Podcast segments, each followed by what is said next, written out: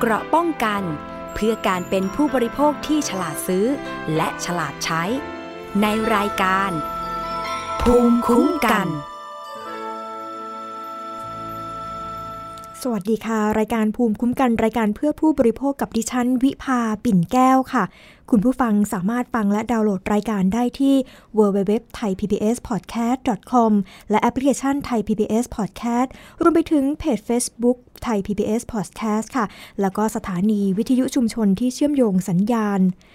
สถานการณ์การระบาดของโควิด -19 นะคะ ขณะนี้ก็ขยายเป็นวงกว้างค่ะ มีผู้ติดเชื้อเพิ่มจำนวนมากขึ้น แล้วก็มากกว่าการระบาดในระลอกแรกนะคะ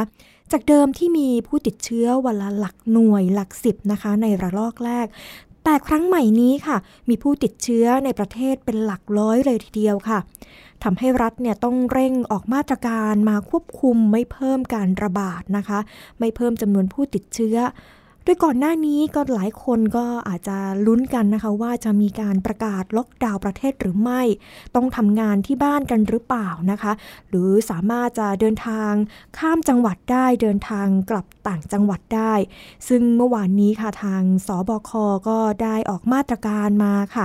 ว่ายังไม่มีการล็อกดาวน์ประเทศนะคะ แต่ว่ามีการแบ่งเป็นโซนการควบคุม ตามจำนวนผู้ติดเชื้อในจังหวัดนั้นๆ ค่ะ เพื่อที่จะควบคุมโรคไม่ให้มีการแพร่ระบาดเป็นวงกว้างอีกอีกเพิ่มเติมนะคะ จากจำนวนที่ผู้ติดเชื้อณขณะนี้ที่เป็นหลักหลายร้อยคนค่ะ ก็ได้มีการ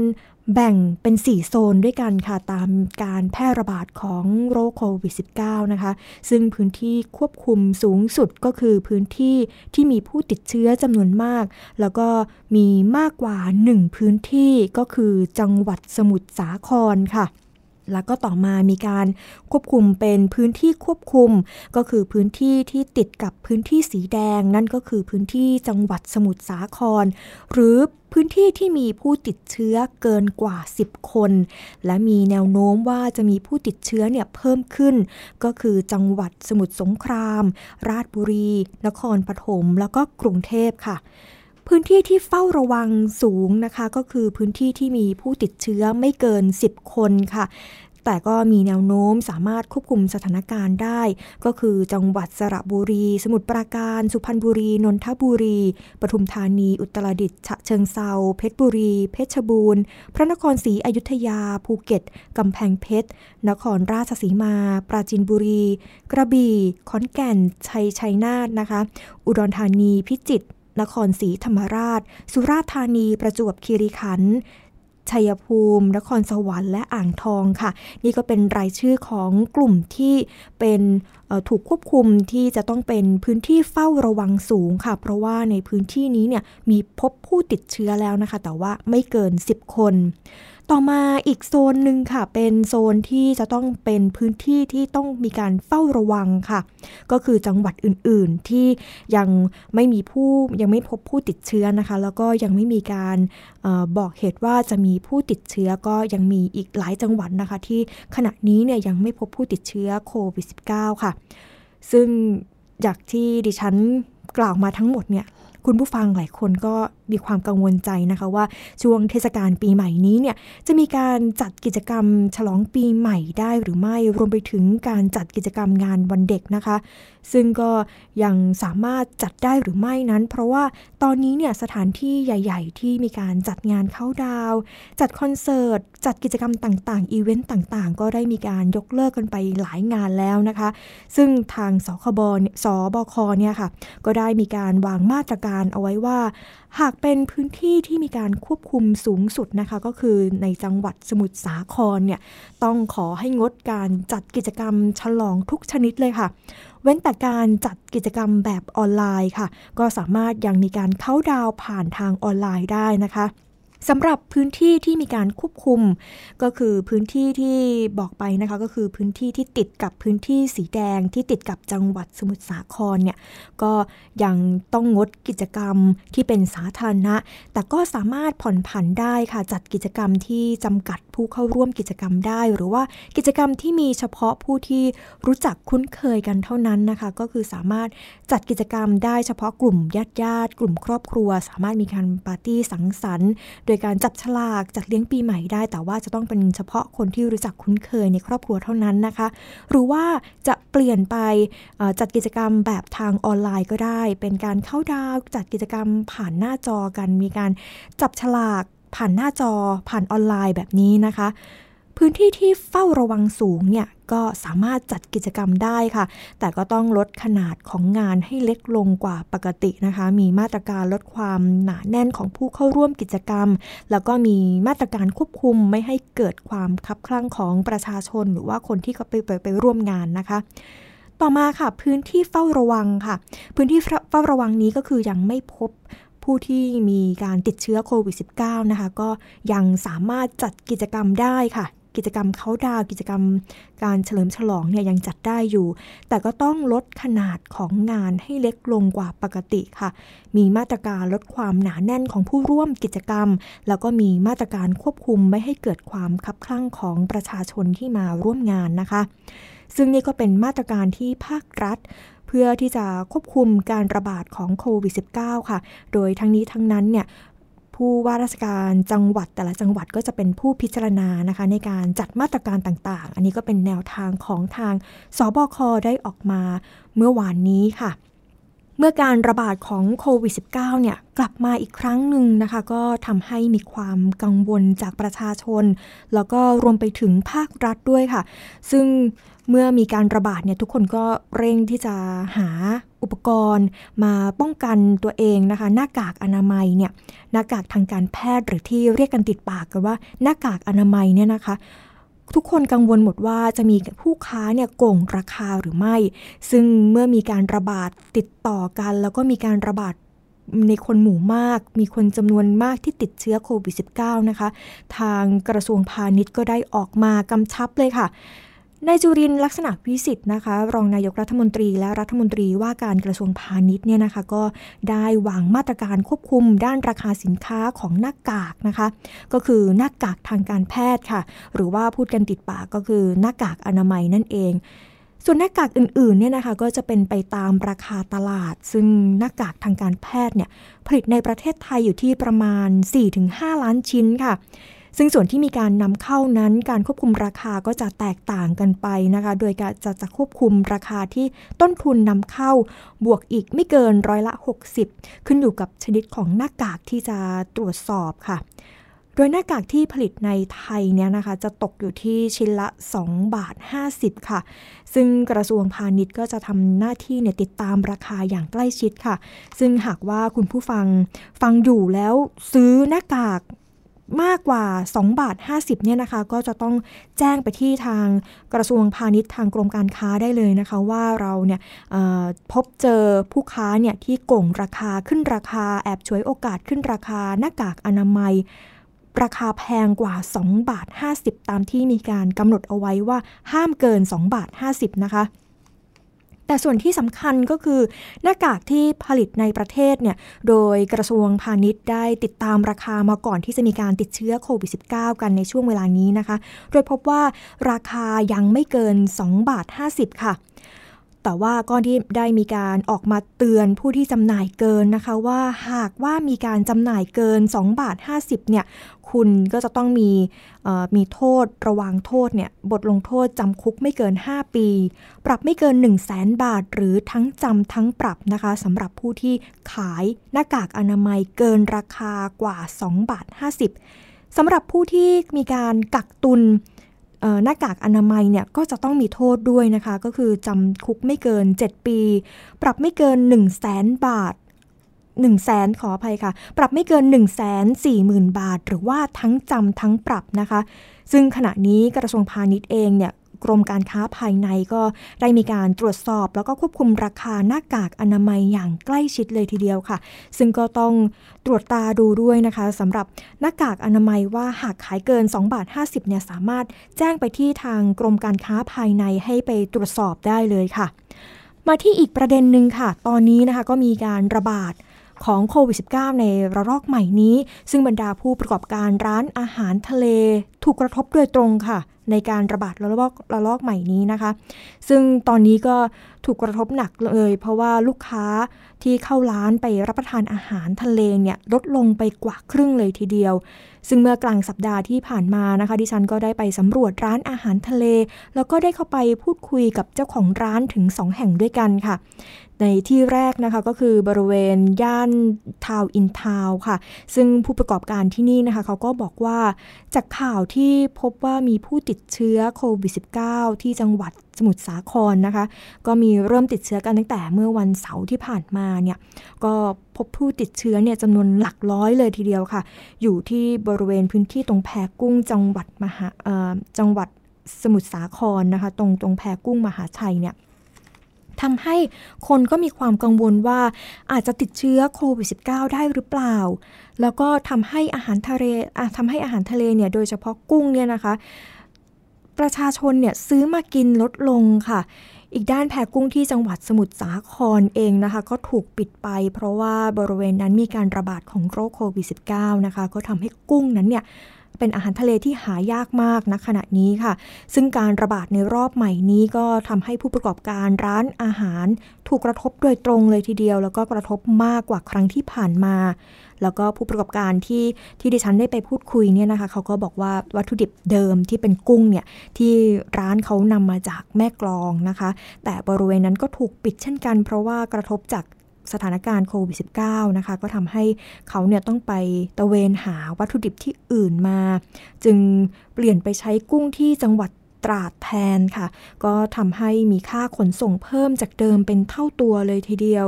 จึงยืนยันนะคะ แต่ว่าก็ยืนยันว่าจะไม่มีการปรับขึ้นราคาค่าอาหาร เพราะว่า เดิมเนี่ยค่าขนส่งก็อาจจะไม่มาก แต่ว่าตอนนี้เนี่ยค่าขนส่งในการนำกุ้งมาที่ร้านอาหารในกรุงเทพเนี่ยก็เพิ่มเป็นเท่าตัวเลยทีเดียวค่ะ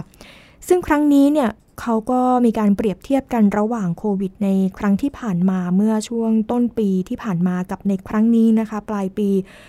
ครั้งนี้เรียกได้ว่าวิกฤตรุนแรงกว่าครั้งที่ผ่านมาเลยทีเดียวค่ะ เพราะทั้งวัตถุดิบทำอาหารที่หายากเองด้วย แล้วก็ลูกค้าก็ยังมาลดลงอีกด้วยค่ะ รวมทั้งยอดการจองในช่วงเทศกาลปีใหม่ที่จริง ๆ แล้วเนี่ยหลายบริษัทหรือว่าหลาย ๆ ครอบครัวจะต้องมีการจองร้านอาหารเพื่อที่จะมาเฉลิมฉลองกันในช่วงสิ้นปี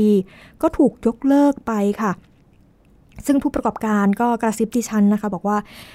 เมื่อมีคนโทรศัพท์เข้ามาเนี่ยก็จะพบว่าทุกสายเนี่ยโทรมายกเลิก ไม่มีการจองโต๊ะเพิ่มเข้ามาค่ะ ซึ่งเดี๋ยวเราไปฟังเสียงผู้ประกอบการร้านอาหารย่านทาวอินทาวที่สะท้อนถึงเรื่องนี้กันค่ะ คือลูกลูกค้าเนี่ยที่มันเป็นช่วงเทศกาลพอดีครับ ปกติก็จะมีลูกค้าอจองที่จะมาจัดเลี้ยงกันอะไรเงี้ยครับ ลูกค้าก็ยกเลิกไป 7-80%เกือบทั้งหมดนะครับ แล้วก็ ลูกค้าที่ทั่วไปที่เป็นครอบครัวที่เคยมาทานก็ก็จะลดลงเพราะลูกค้าก็ก็กลัวเรื่องของของอเชื้อโรคอะไรเงี้ยนะฮะผมเข้าใจว่าเป็นอย่างนั้นแล้วก็ผลกระทบอีกด้านหนึ่งก็คือเรื่องของของทะเลก็จะหายากขึ้น ตลาดใหญ่ ๆ ทั้งหลายก็ปิดไปโดยเฉพาะตลาดกุ้งนี่หายากมากครับ ก็แล้วของเราเนี่ยไม่ได้เป็นใช้แช่แข็งแล้วก็ใช้วันต่อวันก็ทีนี้ก็ต้องหาทุกวัน ก็จะเหนื่อยนิดนึงครับ ต้องไปหาทางด้านตะวันออกเพิ่มอะไรเงี้ยครับ ซึ่งมันคิดว่ามันยังปลอดภัยอยู่อะไรเงี้ยครับต้องหาสินค้าที่ดีที่สุดให้ลูกค้า ก็ค่อนข้างลำบากนิดนึงครับเพราะดั้งเดิมเราก็เน้นสินค้าที่มาจากแม่กรองอะค่ะ แม่กรองแล้วก็ทางใต้ค่ะ ครับสิ่งของทะเลของเราส่วนมากจะมาจากทางใต้ แต่ที่โดนกระทบมากๆเลยก็คือกุ้งกุ้งกุ้งอย่างเดียวนะที่ว่าของเราใช้ปกติใช้เป็น กุ้งกุลาดำไซส์ใหญ่นะฮะก็ก็จะจะตลาดใหญ่ๆจริง ๆ แล้วจะอยู่แถวด้านนี้นะฮะทางด้านทางด้านสมุทรสาคร ด้านแม่กองอะไรเงี้ยนะฮะก็จะมาทางด้านนี้ครับก็ก็หาของยากมากเลย ลูกค้าก็ลดลงเยอะมากครับครับตอนนี้ก็จะเอาจากทางด้านตราดมาครับ จังหวัดตราดก็ก็เราก็จะเปลี่ยนเป็นใช้กุ้งเป็นทะเลที่เป็นเรือประมงพื้นบ้านนะฮะที่เป็นแต่อาจจะได้เป็นกุ้งพวกแชร์บวยส่วนใหญ่จะไปใช้ทดแทนก่อนครับก็แก้ปัญหาทดแทนไปก่อนนะครัคะบค่ะแต่ว่ารสชาติก็จะใกล้เคียงกันใกล้เคียงกันครับปัจจุบันลูกค้าเข้ามามากน้อยขนาดไหนก็มีแบบว่าการระบาดแบบนั้นหลังจากวัน วันวันที่ได้รับผลกระทบได้เยอะเลยก็คือเริ่มจากวันเสาร์อะครับ ก็รู้สึกว่าอุ๊ยอยู่ๆทำไมลูกค้าหายไปแบบค่อนข้างเยอะ แล้วก็พอตามข่าวก็อ๋อมันมันมีผลกระทบ พอพอวันอาทิตย์ปั๊บเนี่ย ลูกค้าหายไปค่อนข้างเยอะครับ ก็ก็ก็น่าจะประมาณครึ่งหนึ่งเลยครับหรือหรือมากกว่าครึ่งด้วยซ้ำเพราะปกติช่วงนี้เป็นช่วงที่ร้านเต็มตลอดนะครับต้องมีความยังไงบ้างจะมีการแบบว่าครับท่านแบบต้องปิดร้านชั่วคราวไหมคะ ก็ขึ้นอยู่กับรัฐบาลแหละครับเพียงแต่ว่าเราอะไรที่ทำได้เนี่ยเราต้องทำไปก่อน เพราะว่าเราก็ต้องมีลูกน้องที่เราต้องดูแลนะฮะแล้วก็เราก็เหมือนกับเรายังทำงานได้แล้วก็ก็พยายาม save save ตัวเองไปขายมากน้อยไม่เป็นไรอะไรเงี้ยเน้นความปลอดภัยแล้วก็เน้นความสดสะอาดให้ลูกค้าแบบเชื่อมั่นสักวันหนึ่งก็คงจะกลับมาดีครับคิดว่ามันคงจะสักระยะหนึ่งต้องทนครับ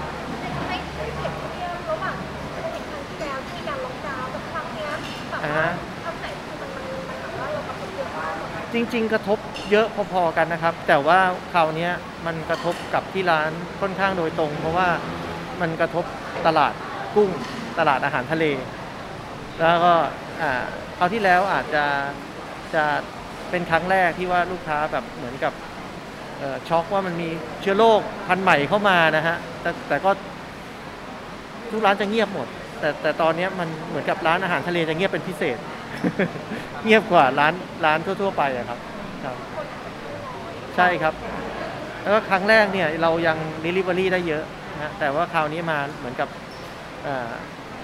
Delivery ก็ไม่ได้เพิ่มขึ้นเยอะเท่าไหร่นะฮะที่ที่ที่ไปทานที่บ้านแต่ว่ามันมันมันมันมันน้อยลงไปทั้งหมดเลยอะครับ แต่ก็ลูกค้าน่าจะกลัวในเรื่องของตัวอาหารด้วยล่ะครับน่าจะกลัวตัวตัวอาหารว่าจะมา เส้นทางจะมาติดต่อกับคนในร้านหรือเปล่าอะไรเงี้ยหรือว่าอาหารจะปนเปื้อนเชื้อโรคไหมผมคิดเข้าใจว่าเป็นอย่างนั้นนะครับก็คือส่วนใหญ่หลักๆแล้วตอนนี้ก็คือนำเข้าอาหารทะเลจากทางตะวันออกก็ใช่ครับแต่ว่าหลาย ๆ หลาย ๆ ตัวเนี่ยก็ดั้งเดิมเราก็ไม่ได้มาจาก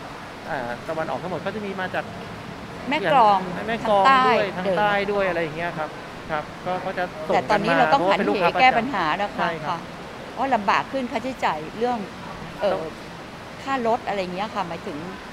ครับมันบางอย่างก็จะตะวันออกสูงเราก็มีอยู่ขึ้นแล้วค่ะเราก็มีมีมาบ้างอยู่แล้วก็เราก็เลยไปเน้นของเพิ่มทางด้านนู้นมากกว่าครับอย่างที่คุณแม่บอกก็คือเราต้องมีค่าใช้จ่ายในการขนส่งใช่ใช่สูงขึ้นครับสูงใช่ครับขึ้นค่ะก็เหมือนว่าต้นทุนก็สูงขึ้นด้วยค่ะใช่ครับเป็นเป็นภาระที่ต้องแบกค่ะใช่ครับ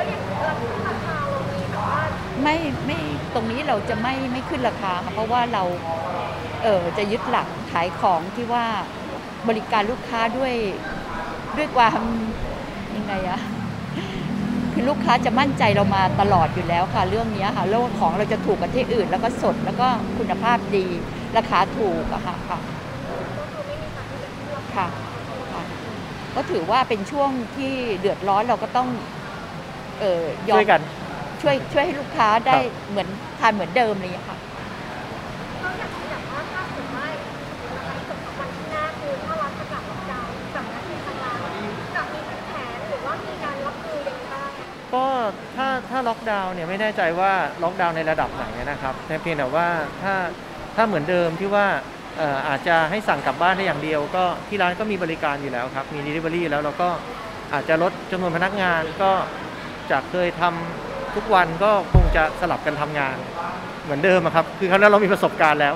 เราก็สลับกันทำงานแล้วก็ขายเน้น Delivery อย่างเดียว ก็เพียงแต่ให้ลูกน้องอยู่ได้แหละครับ ก็คงจะขาดทุนมากน้อยก็คงจะต้องทน ก็คิดว่าต้องผ่านไปให้ได้สักระยะหนึ่งครับ ใช่ครับ ครับผม ใช่ครับ แต่ครั้งนี้จะกระทบมากหน่อยเพราะว่ากระทบทางด้าน supply ด้วยครับ ใช่ครับ อาจจะ demand อย่างเดียวแต่ว่า supply เนี่ยสินค้าจะถูกลงครับครั้งครั้งครั้งแรกเนี่ยที่มีโควิดเนี่ยอาหารทะเลถูกลง แต่ครั้งนี้เนี่ยอาหารทะเลไม่ได้ถูกลงครับ เพราะว่ามันของมันหายากขึ้น เพราะว่าเรือประมงเขาเลิกจับครับใช่ครับใช่ครับตอนนี้กระทบสองด้านเลย ค่ะ นั่นก็เป็นเสียงของผู้ประกอบการร้านอาหารทะเลย่านทาวอินทาวนะคะ แล้วก็อีกจุดหนึ่งค่ะที่ดิฉันได้ไปสำรวจ แล้วก็พูดคุยกับผู้ประกอบการร้านอาหารทะเลอีกรายหนึ่งค่ะ ที่อยู่บริเวณเกษตรนวมินนะคะ ซึ่งร้านนี้เนี่ยเขาก็ได้นำอาหารทะเลมาจากทางจังหวัดชนบุรีค่ะ แล้วก็ต้องมาสร้างความเข้าใจใหม่กับผู้ที่มา โทรมาสอบถามตลอดนะคะ บอกว่าวัตถุดิบที่นำมาเนี่ยเขาไม่ได้นำมาจากมหาชัย จังหวัดสมุทรสาคร แต่ว่านำมาจากที่จังหวัดชนบุรีค่ะ ซึ่งก็พยายามพูดคุยกันอยู่หลายครั้งนะคะ แต่ว่า ลูกค้าก็ไม่มีไม่ได้เข้าร้านมารับประทานอาหาร ซึ่งเขาก็บอกว่าหายไปเกือบ 90%เลยทีเดียวค่ะ แล้วก็เมื่อก่อนที่ดิฉันได้ไปพูดคุยกับเขาเนี่ยเขาก็บอกว่าในคืนนั้นเนี่ยมีลูกค้าเพียงแค่โต๊ะเดียวเท่านั้นค่ะ ซึ่งผู้ประกอบการคนนี้เนี่ยเขาก็เตรียมที่จะประชุมกับหุ้นส่วนนะคะ ว่าจะทำการปิดชั่วคราวหรือไม่ เพราะว่าขณะนี้เนี่ยมีการขาดทุนไปแล้ว ซึ่งก็เป็นแผนการเบื้องต้นนะคะสำหรับในการที่จะวางมาตรการรักษาเขาเรียกว่ารักษาร้านเอาไว้นะคะไม่ให้เสียหายหรือว่าขาดทุนไปมากกว่านี้ค่ะ เพราะว่าจากสถานการณ์โควิด -19 ในครั้งนี้เนี่ยเขาบอกว่าเปรียบเทียบกับครั้งที่แล้วนะคะคล้ายๆ กับร้านที่ผ่านมาที่ดิฉันได้ไปสำรวจที่ย่านทาวน์อินทาวน์เนี่ยเขาก็บอกว่า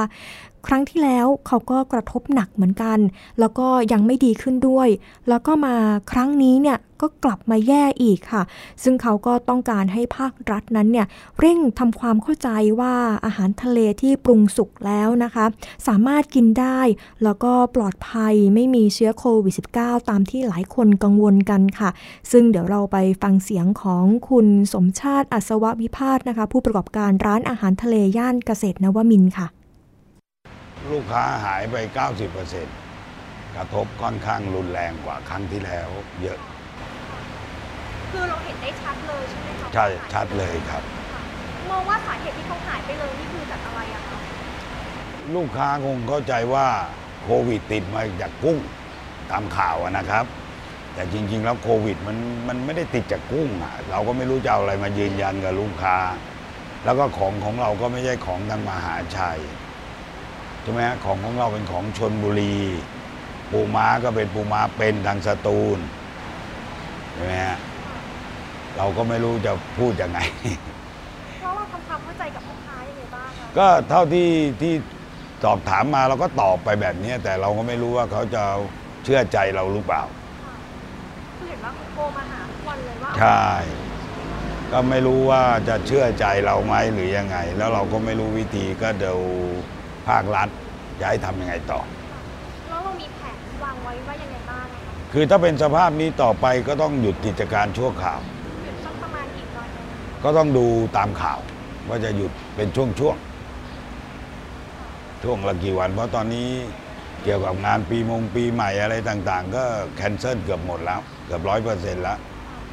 ตอนนี้ก็แทบจะไม่มี ไม่มีงานจองเลยแล้วอย่างส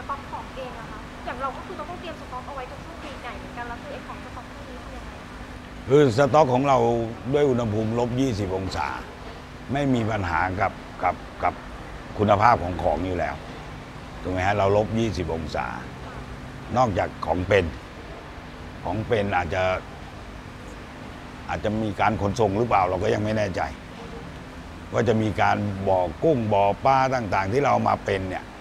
เขาจะหยุดดำเนินการหรือเปล่าเรายังไม่แน่ใจ เฮียท้อไหมคะพอมาเจอวิกฤตแบบเนี้ย ท้อครับ เพราะว่าโควิดครั้งที่แล้วเนี่ย แผลเรายังไม่หายเลย มาเจอครั้งใหม่แล้วรุนแรงกว่าเพราะครั้งที่แล้วเราก็ขาดทุนไปเยอะ แล้วก็ยังไม่ทันยังไม่ได้เข้ารูปเข้ารอยที่ดีเลยใช่ไหมฮะประกอบกับเศรษฐกิจมันไม่ดีด้วยนะฮะยังไม่ได้เข้ารูปเข้ารอย ยังไม่ได้ห้าสิบเปอร์เซ็นต์เลยก็โดนอีกก็หนัก มองว่าอยากจะให้มีการเร่งแก้ปัญหาตรงนี้ยังไงบ้างไหม คะหรือว่าคืออยากให้ประชาสัมพันธ์ว่ามันไม่ได้ติดมากับอาหาร ยังไงช่วยทางร้านอาหารคือให้ประชาสัมพันธ์ว่ามันไม่ได้ติดมากับอาหาร มันเป็นโรคที่มันติดทางอื่น มันไม่ได้ติดมากับอาหาร ตอนเนี้ยคนทั่วไปเข้าใจว่าโควิด มาจากอาหารทะเล ทั้งจริงๆมันผมว่ามันไม่ใช่อะไม่ได้ติดมาจากอาหาร และอย่างอาหารแล้วเป็นอาหารปรุงสุกถูกไหมครับ แล้วตอนนี้คือร้านซีฟู้ดส่วนใหญ่นี่กระทบหนักเลยเพราะว่าคนไม่เข้า ใช่ และอีกอย่างหนึ่ง ตลาดมหาชัยเนี่ยเราไม่เคยไปเดินเลย เราไม่เคยไปเลย เพราะเราไม่ได้ใช้เราจะใช้จากประมงขนาดย่อม ประมงชายทะเลประมงประมงเล็กอะของมันจะมาเป็นๆมาสด เราไม่ได้ใช้ระดับมหาชัยเราไม่ใช้เลย เพราะว่าเราถือว่าเป็นของฟีดของอะไรพวกเนี้ยของผมจะใช้ทางช่องแสมสารทางชนบุรีถูกไหมฮะ คุณภาพของเก่ามันดีกว่า คุณภาพมันดีกว่า เพราะว่าประมงเล็ก ประมงเล็กเนี่ยมันจะออกบ่ายสามโมงวันนี้พรุ่งนี้ตีห้ากลับฝั่งมันจะสดกว่า แต่เพราะถ้าประมงอย่างมหาชัยเนี่ยบางทีก็ออกไปเป็นเดือนประมงใหญ่กว่าจะกลับเข้าฝั่งถูกไหมเราเราเป็นร้านเน้นความสด เราจะใช้ประมงเล็ก ค่ะ นั่นก็เป็นเสียงของผู้ประกอบการร้านอาหารทะเลย่านเกษตรนวมินนะคะ ก็กังวลมีความกังวลว่าหลายคนที่เป็นลูกค้าเนี่ยก็ไม่มั่นใจว่าอาหารทะเลทางร้านเนี่ยได้มีการติดเชื้อโควิด -19 หรือเปล่า ซึ่งก็ เขาก็ต้องการที่จะให้ภาครัฐเนี่ยนะคะออกมา ยืนยันว่าอาหารทะเลอาหารทะเลเนี่ยปรุงสุกแล้วก็สามารถกินได้ ปลอดเชื้อโควิด -19 นะคะ ซึ่งดิฉันก็ไปหาข้อมูลมาค่ะ ก็มีมีการพูดคุยกันถึงเรื่องนี้นะคะ ก็นายชัยเลิศกิ่งแก้วเจริญชัยค่ะ ซึ่งเป็นนักวิชาการสาธารณสุขชำนาญการพิเศษสำนักสุขาพิบาลอาหารและน้ำ กรมอนามัย เขาก็ได้มีการอธิบายถึงเรื่องนี้ค่ะ โดยแนะวิธีการกินอาหารทะเลจากสมุทรสาครอย่างปลอดภัยนะคะ ซึ่งก็มี 5 วิธีการกินอาหารทะเลอย่างปลอดภัยเชื้อจากเชื้อโควิด -19 ค่ะ เพราะว่าประชาชนเนี่ยมีความกังวลใจเหลือเกินค่ะว่าอาหารทะเลแช่แข็งจากสมุทรสาครเนี่ยกินได้หรือไม่ ซึ่งก็สอดคล้องกับผู้ประกอบการร้านอาหารที่ดิฉันได้ไปสำรวจความคิดเห็นแล้วก็ไปพูดคุยกับเขาเขาก็รู้สึกว่าทางประชาชนที่ลูกค้าที่เข้ามารับประทานอาหารเขาก็กังวลใจทำให้เขาไม่เข้าร้านแล้วก็ไม่มีลูกค้านะคะ ซึ่งนายชัยเลิศเนี่ยเขาก็บอกว่าเชื้อไวรัสเนี่ยนะคะอยู่ได้ในอุณหภูมิต่ำค่ะ โดยเฉพาะอาหารที่แช่แข็งแล้วก็อยู่ได้นาน ซึ่งเชื้อไม่ได้เกิดจากอาหารโดยตรงนะคะ แต่ว่าเกิดจากชาวประมง ผู้ขายแรงงานต่างด้าวที่อาจจะมีการติดเชื้อโควิด -19 แต่ยังไม่รู้ตัวค่ะก็อาจจะมีการอาการก็อาจจะไอจามใส่อาหารทะเลนะคะ ก็ทำให้มีความเป็นไปได้ที่เชื้อจะมีการปนเปื้อนอยู่ในอาหารทะเลแช่แข็งค่ะดังนั้นจะทำยังไงล่ะ ก็คืออเป็นเป็นเหมือนเหมือนก่อนหน้านี้นะคะ ที่เคยมีการข่าว มีการพบพบว่ามีการติดเชื้อในปลาแซลมอน กุ้งนำเข้าในประเทศจีนนะคะ ซึ่งก็พบว่ามีการติดเชื้อแบบนี้เกิดขึ้นค่ะ ซึ่งก็อาหารทะเลก็ยังรับประทานได้ปกตินะคะ แต่ว่าก็ต้องมีการคำนึงถึงในความสำคัญระหว่างการจับต้องของอาหารทะเลสำหรับผู้ที่เป็นชาวประมงนะคะ ก็ต้องมีการระมัดระวังค่ะ โดยจะต้องปฏิบัติดังนี้ค่ะ อาหารทะเลแช่แข็งเมื่อส่งมาที่บ้านนะคะ ก่อนที่จะนำไปปรุงอาหารเนี่ยก็ต้องใช้น้ำสะอาดล้างภาชนะข้างนอกที่ห่อหุ้มก่อนค่ะ แล้วก็ล้างอาหารทะเลด้วยน้ำเปล่า แล้วก็นำไปปรุงสุก ผ่านความร้อนนะคะ เนื่องจากความร้อนสามารถทำลายไวรัสโควิด -19 ได้ รวมไปถึงงดกินอาหารทะเลแบบดิบนะคะ หรือว่ากึ่งสุกกึ่งดิบค่ะ แล้วก็ล้างทำความสะอาดมือบ่อยๆ ก่อนที่จะจับต้องใบหน้านะคะ แล้วก็ยึดมาตรการกินร้อน กินร้อนช้อนกลางนะคะ แล้วก็ใช้ช้อนส่วนตัวนะคะ ไม่ไม่ใช้ภาชนะร่วมกับคนอื่น แล้วก็รวมไปถึง 6 วิธีซื้อของในตลาดสดค่ะ เพื่อที่จะป้องกันเชื้อโควิด -19 ค่ะสำหรับประชาชนในจังหวัดสมุทรสาคร หรือว่าในหลาย ๆ จังหวัดที่ขณะนี้มีการระบาดของเชื้อโควิด -19 ที่ในหลายจังหวัดที่มีการระบาดอยู่ในขณะนี้นะคะว่า หากที่จะไปซื้อของในตลาดสดเนี่ย ก็ป้องกันตัวเองจากไวรัส 19 ไวรัสโควิด -19 นะคะ ก็นอกเหนือจากการบันทึกข้อมูลผ่านเข้าออกลงทะเบียนเช็คอิน เช็คเอาท์ผ่านแพลตฟอร์มของไทยชนะนะคะ แล้วก็ต้องสวมหน้ากากอนามัยด้วยค่ะ หรือว่าหน้ากากผ้าก็ได้ แล้วก็ต้องรักษาระยะห่างไม่น้อยกว่า 1-2 เมตรนะคะ แล้วก็รวมไปถึงควรที่จะล้างมือด้วยเจลแอลกอฮอล์ด้วยนะคะ แล้วก็ จริงๆแล้วก็คือควรที่จะหลีกเลี่ยงการไปในพื้นที่ชุมชนต่างๆนะคะ นายชัยเลิศเนี่ยนะคะก็ยังแนะนำให้หลีกเลี่ยงการใช้มือสัมผัสอาหารโดยตรงด้วยค่ะ ควรที่จะใช้อุปกรณ์หยิบจับ เพื่อที่จะลดการสัมผัส หลีกเลี่ยงการใช้มือสัมผัสหน้าตา โดยที่ยังไม่ได้ล้างทำความสะอาดมือ แล้วก็วางแผนการซื้อ ว่าจะซื้อของอะไรบ้างนะคะ เพื่อที่จะใช้เวลาอยู่ในตลาดให้น้อยที่สุดค่ะ ซึ่งนี่ก็เป็นข้อมูลของนายชัยเลิศนะคะ ซึ่งออยู่ที่กรมอนามัยค่ะ แล้วก็ดิฉันก็ได้ไปค้นหาข้อมูลมาเพิ่มเติมนะคะ โดยไปหาจากเพจที่ ใช้ชื่อว่าความรู้สนุกสนุกแบบหมอแมวค่ะ ซึ่งเพจนี้นะคะก็มีผู้ติดตามกว่า 30,000 คนค่ะ โดยแอดมินของเพจนี้เนี่ยก็เป็นแพทย์นะคะ เขาก็จะให้ความรู้เกี่ยวกับเรื่องสุขภาพที่มีข้อสงสัยต่างๆนะคะ แล้วก็รวมไปถึงก็ได้มีการโพสต์ของเรื่องราวที่มีข้อกังวลจากประชาชนหลายคนว่า เอ๊ะ อาหารทะเลเนี่ยสามารถกินได้หรือไม่ ซึ่งข้อมูลจากเพจนี้นะคะก็ได้ โพสต์ว่าเชื้อของ SAR CoV2 เนี่ยนะคะ ไม่ใช่โรคติดต่อทางอาหารค่ะ มันแบ่งขยายเพิ่มจำนวนในอาหารไม่ได้นะคะ แล้วก็ได้บอกต่อว่าเเขาก็บอกว่าเนี่ยถ้าจำไม่ผิดเนี่ยตอนเรียนวิทยาศาสตร์สมัยมัธยม เชื้อวิสามันต้องอาศัยเซลล์มีชีวิตในการเพิ่มจำนวน ไม่เหมือนกับแบคทีเรียนะคะ ที่ขยายเผ่าพันธุ์ในวงวานได้ในในเมื่ออยู่ในอาหารนะคะ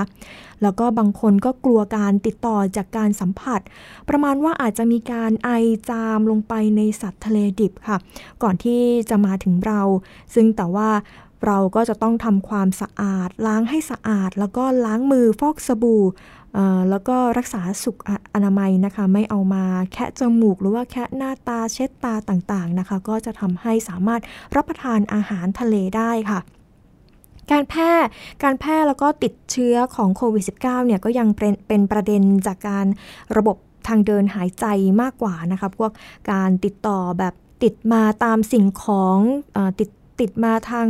อาหาร ติดมาทางอาหารทะเลต่างๆเนี่ยนะคะก็ยังถือว่าน้อยนะคะ ส่วนการติดทางอาหารที่คุณหมอท่านนี้เขาก็บอกว่ายังไม่เคยได้ยินนะคะ เพราะว่า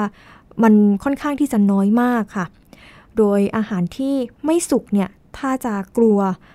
คุณหมอท่านนี้เขาก็บอกว่าควรที่จะกลัวในโรคอื่น ๆ มากกว่า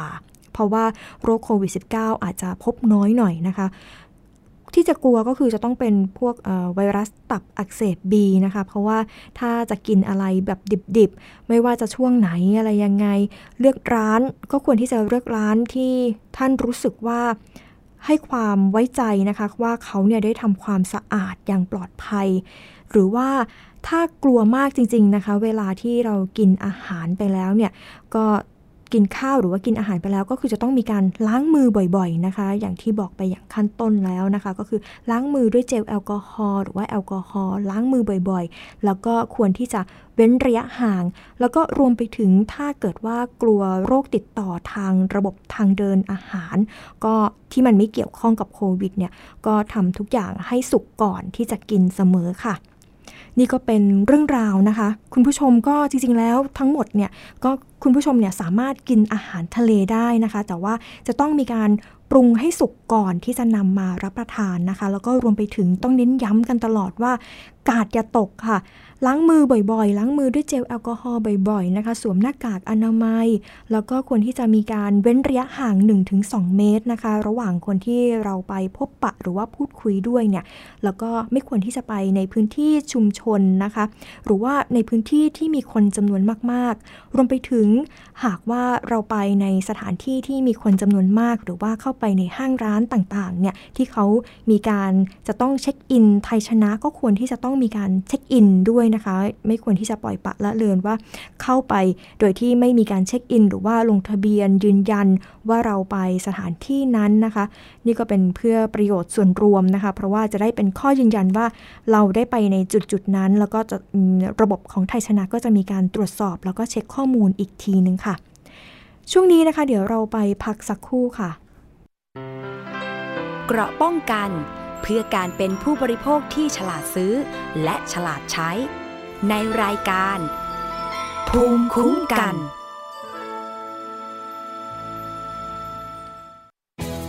ไทย PBS ดิจิทัล Radio Infotainment for All สถานีวิทยุดิจิทัล จากไทย PBS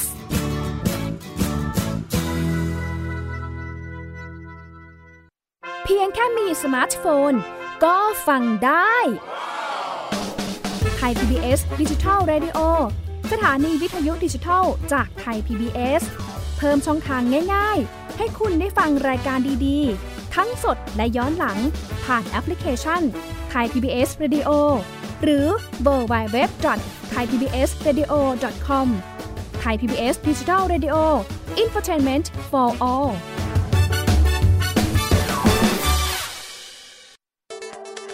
อัปเดตสถานการณ์รอบโลก ประเทศจีนนี่เราทราบกันดีนะคะว่าเป็นประเทศที่จะมีปัญหาเรื่องความสมดุลของประชากร คนที่ได้รับความสนใจจากวิกฤตในครั้งนี้ก็คือนายกรัฐมนตรีนิวซีแลนด์ เรื่องราวสีสันจากต่างแดน ก็มี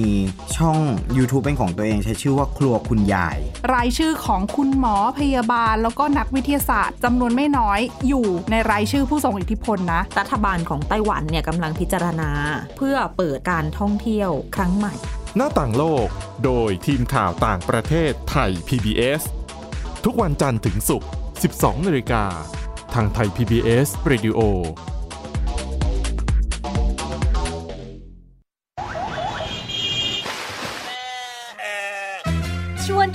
ตะลุยไปให้สุดโลก สบัดจินตนาการกับเสียงต่างๆ ไปพร้อมกัน ในรายการเสียงสนุกทาง www.thaipbspodcast.com และแอปพลิเคชันไทย PBS Podcast แล้วเจอกันนะครับ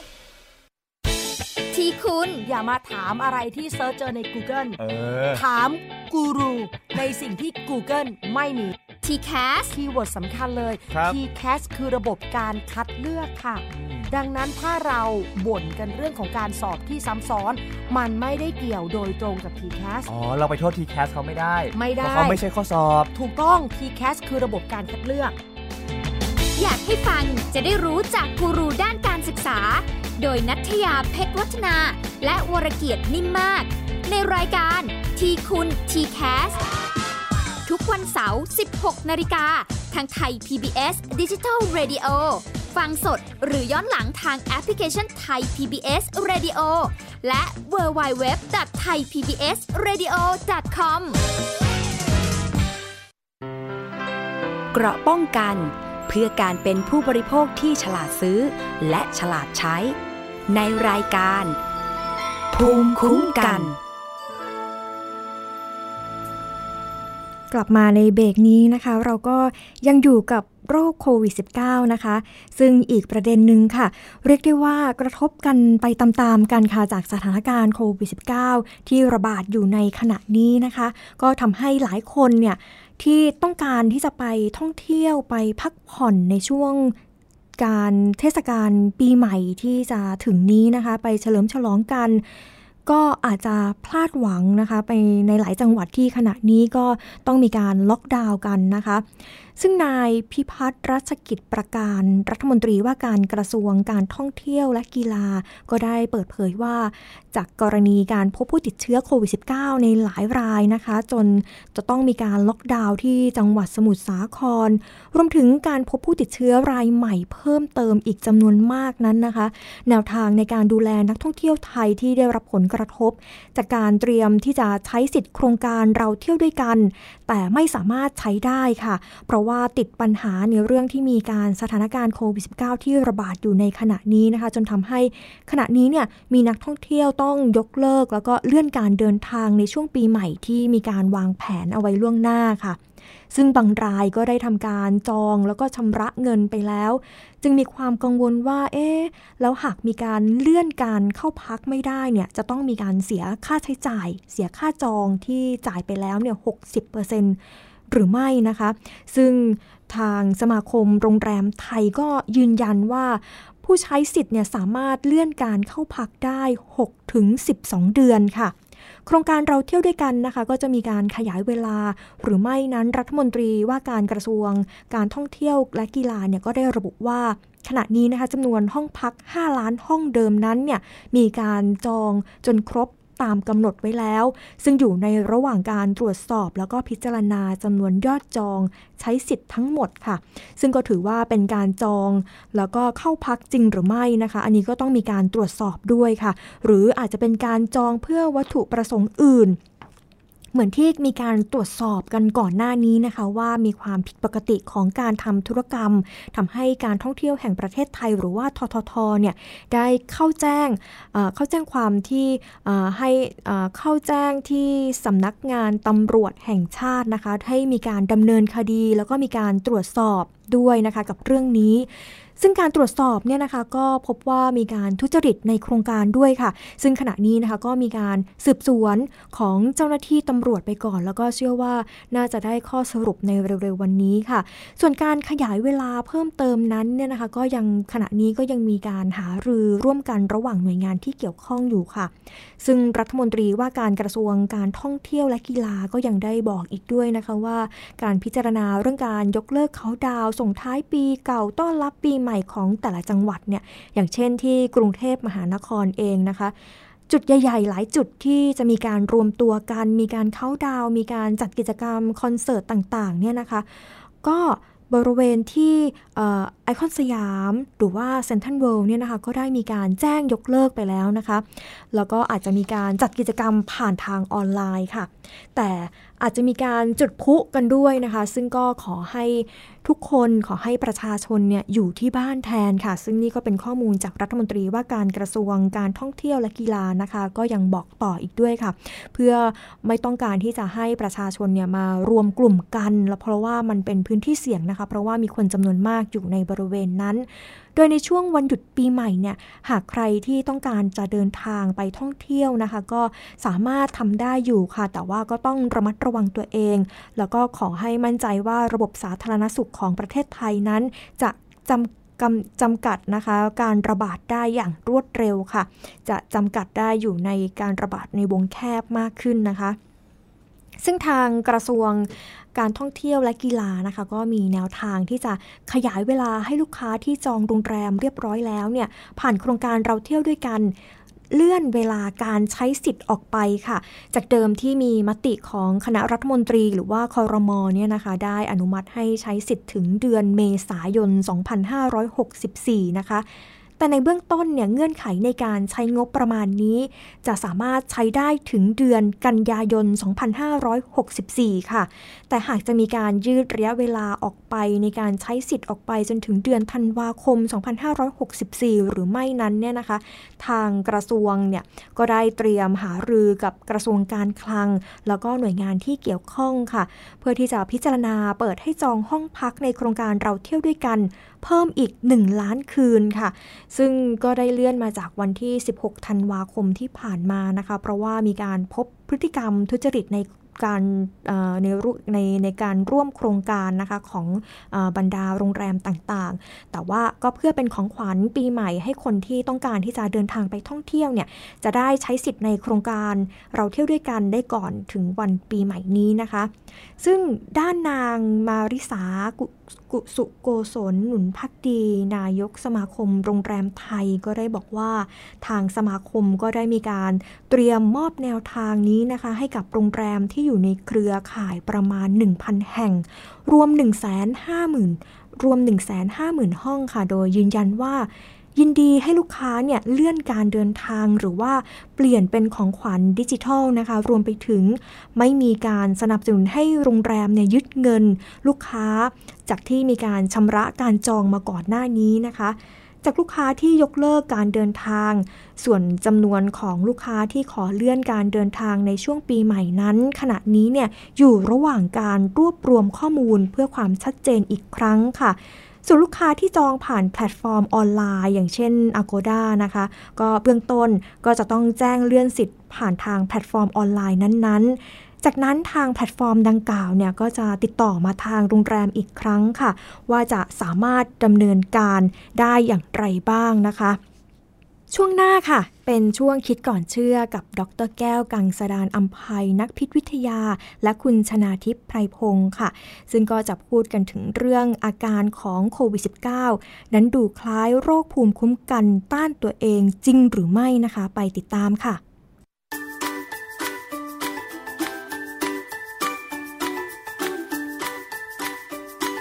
ช่วงคิดก่อนเชื่อ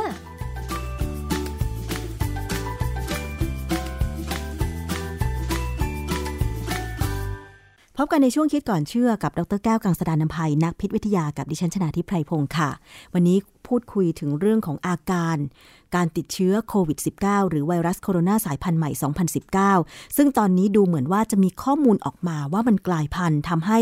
การแพร่กระจายของเชื้อโรคเนี่ยเข้าสู่ตัวของคนเนี่ยได้ง่ายแล้วก็กว้างยิ่งขึ้นนะคะ แต่ว่าอาการที่มีออกมานั้นเนี่ยเห็นบอกว่า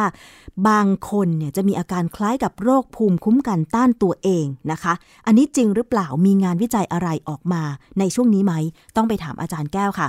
อาจารย์คะปกติอาการของคนติดเชื้อโควิด -19 มันคล้ายๆกับอาการติดไข้หวัด ไข้หวัดใหญ่ คือมีน้ำมูกใช่ไหมคะ มีไข้ อาจจะมีไอบ้าง แต่ว่าที่เป็นอาการเด่นชัดเลยคือจมูกรับกลิ่นไม่ได้ หรือสูดดมอะไรก็ไม่มีกลิ่นอะไรอย่างเงี้ยค่ะอาจารย์ แต่ว่าทำไมถึงมีข้อมูลออกมาว่า อาการของโควิด -19 ดูคล้ายโรคภูมิคุ้มกันต้านตัวเองคะมันเป็นข้อสังเกตของ พวกหมอต่างๆ ที่เขาทำวิจัยนะประมาณวันที่เดือนธันวาเนี่ย ของปี 2020 เนี่ย มีหมอคนหนึ่งเขาให้สัมภาษณ์หมอไทยนะ ให้สัมภาษณ์ว่าผู้ที่เสี่ยงเป็นโรค autoimmune disease เนี่ยหรือภูมิคุ้มกันต้านตัวเองเนี่ย ไม่ควรกังวลถ้าจะต้องฉีดวัคซีนป้องกันโควิด -19 เพราะอาการภูมิคุ้มกันต้านตัวเองเนี่ยนะแก้ไม่ยากเพียงแค่มียาพาราเซตามอลก็ช่วยได้แล้ว แต่ประโยชน์ของการได้รับวัคซีนโควิด ประโยชน์มันเหนือกว่า อันนี้คือในคนในเมืองไทยเนี่ยเราเรามองว่าไม่น่ามีปัญหา แต่ถ้าต่างประเทศเนี่ยเขามองว่ามันมีปัญหาแน่ แล้วมันเป็นปัญหาที่ร้ายแรงด้วย ยังไงคะอาจารย์ คือมันมีบทความหนึ่งในเว็บไซต์ชื่อ elemental.medium.com เนี่ยนะเขามีบทความชื่อ COVID-19 is looking more and more like an autoimmune disease แปลง่ายๆว่าไอ้โรคโควิด -19 เนี่ย มันยิ่งดูไปมันก็ยิ่งเหมือนกับโรคอาการภูมิคุ้มกันต้านตัวเองค่ะ บทความนี้ปรากฏเมื่อวันที่ 11 ธันวาคม 2020 เขากล่าวว่าตลอดเวลาที่มีการระบาดของโควิด -19 นั้นนะแพทย์หลายคนได้สังเกตว่า คนไข้ไม่น้อยที่ติดเชื้อมีอาการ myocarditis myocarditis เนี่ยแปลเป็นไทยก็คือกล้ามเนื้อหัวใจอักเสบค่ะ อาการนี้จะส่งผลให้ผู้ป่วย มีอาการเจ็บหน้าอก หายใจลำบาก แล้วก็มีอาการภาวะหัวใจเต้นผิดจังหวะ อ๋อ ใช่ใช่ส่เขางผก็ลให้ตายได้ เขาก็ระบุไว้นะคะว่าบางคนอาจจะมีอาการเจ็บหน้าอก ถ้าติดเชื้อโควิด -19 คือหมายถึงว่าเป็นอาการนี้เลยใช่ไหมอาจารย์ ใช่ฮะ คือความจริงเนี่ยไออาการของโควิดเนี่ยมันน่ากลัวมากคือว่า มันอาจจะไปเกิดผลที่สมอง เกิดผลที่หัวใจ เกิดผลที่ตับเกิดผลที่ไตเกิดผลที่นู่นที่นี่ คือมันเป็นโรคไวรัสที่ประหลาดมากที่ว่ามันไปได้ทั้งตัว ในขณะที่ไวรัสอื่นๆเนี่ยส่วนใหญ่เขาเนี่ยเขาจะเฉพาะเจาะจงกับอวัยวะ อืมค่ะโควิด -19 เนี่ยตอนแรกมีข้อมูลบอกว่า มันจะส่งผลทำให้ไปทำลายปอดใช่ไหมอาจารย์ แต่นี่พอฟังข้อมูลแบบนี้แสดงว่ามันไปได้ทั่วตัวจริง ๆ อาจารย์ คือเขาบอกว่าที่น่ากังวลคือแม้แต่คนที่ติดเชื้อแล้วมีอาการเล็กน้อยนะพวกอาการเล็กน้อยเนี่ยหมายความว่ากินยาแล้วหายได้เองเนี่ย แต่แพทย์เฉพาะทางก็ได้พบว่า อาการกล้ามเนื้อหัวใจอักเสบในคนเหล่านี้ก็มีเช่นกัน คือขนาดเป็นอาการน้อยๆนะก็ยังมีกล้ามเนื้อหัวใจอักเสบ ดังนั้นเนี่ยหมายความว่า คนที่ฟื้นตัวแล้วเนี่ยอาจจะต้องดูแลต่อออาจจะต้องหมอต้องดูแลต่อว่าเขามีปัญหานี้ไหมค่ะกล้ามเนื้อหัวใจอักเสบเนี่ย เพราะว่ามันมีงานวิจัยอยู่เรื่องหนึ่งชื่อ outcomes of cardiovascular magnetic resonance imaging in patients recently recovered from coronavirus disease 2019 หรือไอโควิด -19 เนี่ยนะ คือบทความเนี่ยเขาพูดถึงผลที่ได้จากการใช้ MRI เนี่ยดูในคนไข้ แล้วพบว่าคนไข้เนี่ยร้อยละหกสิบมีอาการกล้ามเนื้อหัวใจอักเสบค่ะบทความนี้ตีพิมพ์ในวารสาร JAMA Cardiology คือ JAMA เนี่ยเขามีหลายสาขา cardiology นี่คือสาขาด้านหัวใจเลยโดยโดยเฉพาะนะของปี 2020 เนี่ย ดังนั้นเนี่ยจึงเป็นที่น่ากังวลว่า อาการมากหรืออาการน้อย ยังไงก็ต้องตามดูว่าหัวใจผิดปกติไหม ซึ่งตอนแรกเป็นโรคปอดก็เป็นหมอปอด ใช่ อย่างนี้มันไม่ได้หมายความว่าเป็นหมอปอดอย่างเดียวต้องมาดูนะต้องมีหมอหัวใจด้วยมาคอยดูค่ะลักษณะแบบนี้นะฮะเขาบอกว่าอาการที่เห็นมีปัญหาเนี่ยเกิดทั้งในคนที่อยู่ที่บ้านตัวเอง หรือคนที่เข้าโรงพยาบาลในต่างประเทศเนี่ยโด ยเฉพาะฝรั่งเศสหรืออเมริกาเนี่ยนะคนที่จะไปหาหมอเนี่ยยากมากนะค่ะ อาการถ้ายังไม่จำไม่ถึงจุดหนึ่งเนี่ย หมอไม่รับไม่รับเข้าโรงพยาบาล ต้องอยู่ดูแลตัวเองที่บ้านค่ะผมเคยดูคลิปอันหนึ่งของผู้หญิงไทยคนหนึ่งเขาไปทำงานที่ฝรั่งเศสเนี่ยเขาก็อัดคลิปตัวเองเลย แต่ตอนนี้เขาหายแล้วนะ ตอนที่เขาอัดคลิปเนี่ยเขาบอกว่าตอนที่เป็นหนักๆเนี่ยเขาต้องกินพาราเซตอย่างเดียว โทรไปหาหมอที่โรงพยาบาล หมอก็ถามอาการแล้วบอกโอ้ยอาการนี้ยังอยู่ได้ยังดูแลตัวเองได้ ยังไม่ต้องมาโรงพยาบาล เพราะว่าโรงพยาบาลเต็ม ซึ่งผมก็ไม่รู้เหมือนกันว่าผู้หญิงคนเนี้ยเป็นคนไทยเนี่ยนะเขาไปหาหมอหัวใจบ้างหรือเปล่าเพราะว่าสมัยนั้นที่ดูข่าวเนี่ย เรื่องนี้ยังไม่มาค่ะนะฮะแพทย์ผู้เชี่ยวชาญคนหนึ่งเขาบอกว่า อาการที่เกิดที่หัวใจเนี่ย มันน่าจะเป็นเรื่องของออโตอิมมูนดิซีสหรือโรคแพ้ภูมิคุ้มกันตัวเองภูมิคุ้มกันตัวเองของเราเนี่ย มันมันทำให้เราแพ้ได้เนี่ย มันมีหลายอาการนะค่ะแต่กรณีกล้ามเนื้อหัวใจเนี่ย มันเป็นไปได้ว่าไวรัสทำให้ระบบภูมิคุ้มกันจำเซลล์ของกล้ามเนื้อตัวเองเนี่ยไม่ได้ อย่างที่ผมเคยเล่าให้ฟังไงว่า เวลาไวรัสมันเข้าไปในเซลล์แล้วเนี่ยมันจะบังคับให้เราสร้างนู่นสร้างนี่สร้างโปรตีนสร้างอะไรต่ออะไรเนี่ยแล้วมันมีการสร้างโปรตีนหรือว่าเป็น polypeptide ชิ้นหนึ่งไม่ใหญ่เลย แต่ไปสร้างแล้วไม่รู้จะไปทำอะไร มันปล่อยออกไปติดอยู่ที่ผนังเซลล์ของเราค่ะพอมันไปติดที่ผนังเซลล์ของเราเนี่ย มันก็เลยทำให้ ระบบภูมิคุ้มกันของเราที่เป็นเซลล์เม็ดเลือดขาวเนี่ยจำเซลล์นั้นไม่ได้พอจำเซลล์นั้นไม่ได้เนี่ย ก็เข้ามาทำลายอืมแล้วถ้าเป็นเซลล์ของกล้ามเนื้อหัวใจเนี่ย ก็หมายความว่ากล้ามเนื้อหัวใจถูกทำลายด้วยอืมอันนี้ก็เป็นสมมติฐานที่เขาตั้งเอาไว้ ซึ่งกำลังกำลังดูผลนะว่า มันจะมีการพิสูจน์แบบนี้ออกมาได้ไหมค่ะนะฮะทีนี้มันมีบทความอยู่เรื่องหนึ่งเขาชื่อ auto inflammatory and autoimmune condition at the crossroad of COVID-19 ในวารสาร Journal of Autoimmunity ปี 2020 เนี่ย คนที่เขียนเนี่ยเขาแสดงให้เห็นนุนหลักฐานว่า เจ้าซาโควี2เนี่ย หรือไอ้เจ้าเชื้อของโควิด เนี่ย อาจเป็นปัจจัยที่ทำให้ระบบภูมิคุ้มกันของคนไข้เกิดความสับสนในการทำลายเซลล์ของผู้ป่วยเอง ทั้งที่หัวใจสมองหรืออวัยวะอื่นๆ คือนี่เขาบอก ปักกว้างไปเลยทั้งหัวใจสมองและอื่นโอ้อย่างนี้ก็อันตรายอาจารย์ทำไมไวรัสมันถึงพัฒนาตัวเองได้ขนาดนั้นจนทำให้ความจำเรื่องเซลล์ของเรามันแปลเปลี่ยนไปอาจารย์ๆมันมันไม่ได้เก่งกาจอะไรหรอกคือเซลล์ของเราเนี่ยมันแย่เองเพราะว่ามันเขาบอกว่ามันเป็นเฉพาะในคนไข้บางคนอ๋ออะคือมนุษย์เนี่ยมันก็มีความแตกต่างกันหลายอย่างและอันที่สำคัญคือความแข็งแรงของร่างกายไม่เท่ากัน แบบไหนที่จะคนที่สามารถคนจำที่เซลล์ของตัวเองได้อาจารย์ คือคนที่แข็งแรงเนี่ยภูมิต้านทานก็จะจำเราได้ แต่ว่าเซลล์ของร่างกายถูกไวรัสลุกรานเมื่อไหร่เนี่ยเซลล์นั้นจะมีอาการเปลี่ยนแปลง การเปลี่ยนแปลงอย่างที่บอกแล้วก็ว่าอาจจะทำมีส่งผลภูมิคุ้มกันเนี่ยจำไม่ได้พอจำไม่ได้ก็ทำลายก็สู้กันค่ะนะฮะเพราะฉะนั้นเนี่ยโดยสรุปแล้วเนี่ยเราต้องกังวลและกลัวโควิด -19 ให้มาก ค่ะ ไม่เช่นนั้นเนี่ย เราจะเออ เราเก่งกว่า คือเมื่อก่อนเนี่ย ตอนนี้อ่านบทความใหม่ ๆ ตอนช่วงไม่กี่เดือนที่มันมีการระบาดเนี่ย ผมก็มีความรู้สึกส่วนตัวนะว่าเขาบอกว่าคนในชาติด้อยพัฒนาเนี่ย เราฉีด BCG ระบบภูมิคุ้มกันที่เป็นเม็ดเลือดขาวแบบไม่จำเพาะเจาะจงเนี่ย เราแข็งแรงค่ะเพราะฉะนั้นคนไทยหรือคนต่างชาติ คนแอฟริกาอะไรเนี่ย หรือคนประเทศใดพัฒนาเนี่ยจะไม่ค่อยติดเชื้อเท่าไหร่หรือติดเชื้อก็นิดๆหน่อยๆเดี๋ยวก็หายเอง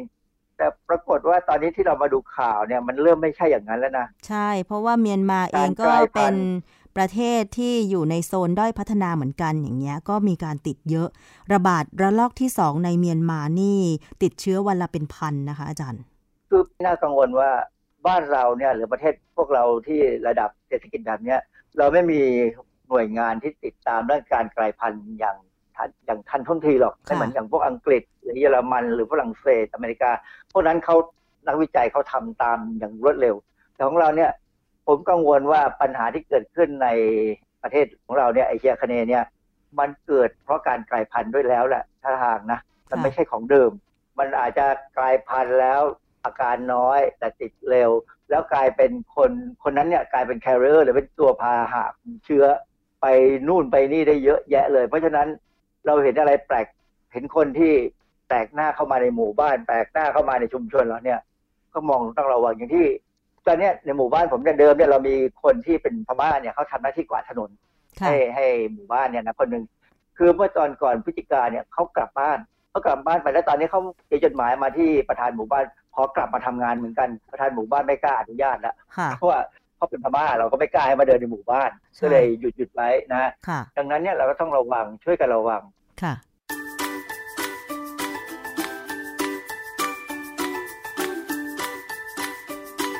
ช่วงคิดก่อนเชื่อ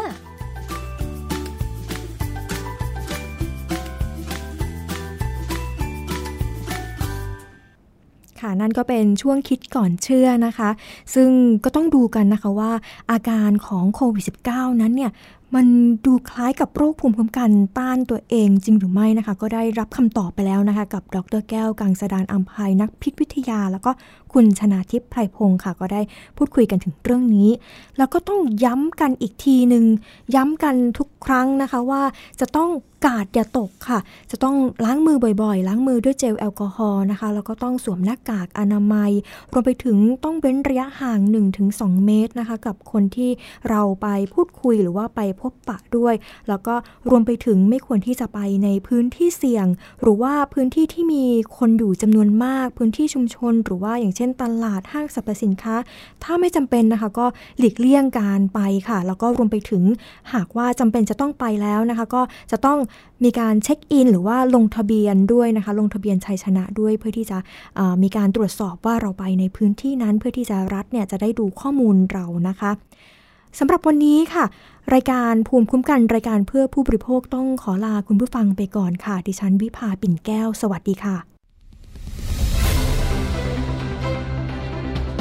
ติดตามรายการได้ที่ www.thaipbspodcast.com แอปพลิเคชัน Thai PBS Podcast หรือฟังผ่านแอปพลิเคชัน Podcast ของ iOS Google Podcast Android Podbean SoundCloud และ Spotify ติดตามความเคลื่อนไหวของรายการและแสดงความคิดเห็น โดยกดถูกใจที่ facebook.com/thaipbspodcast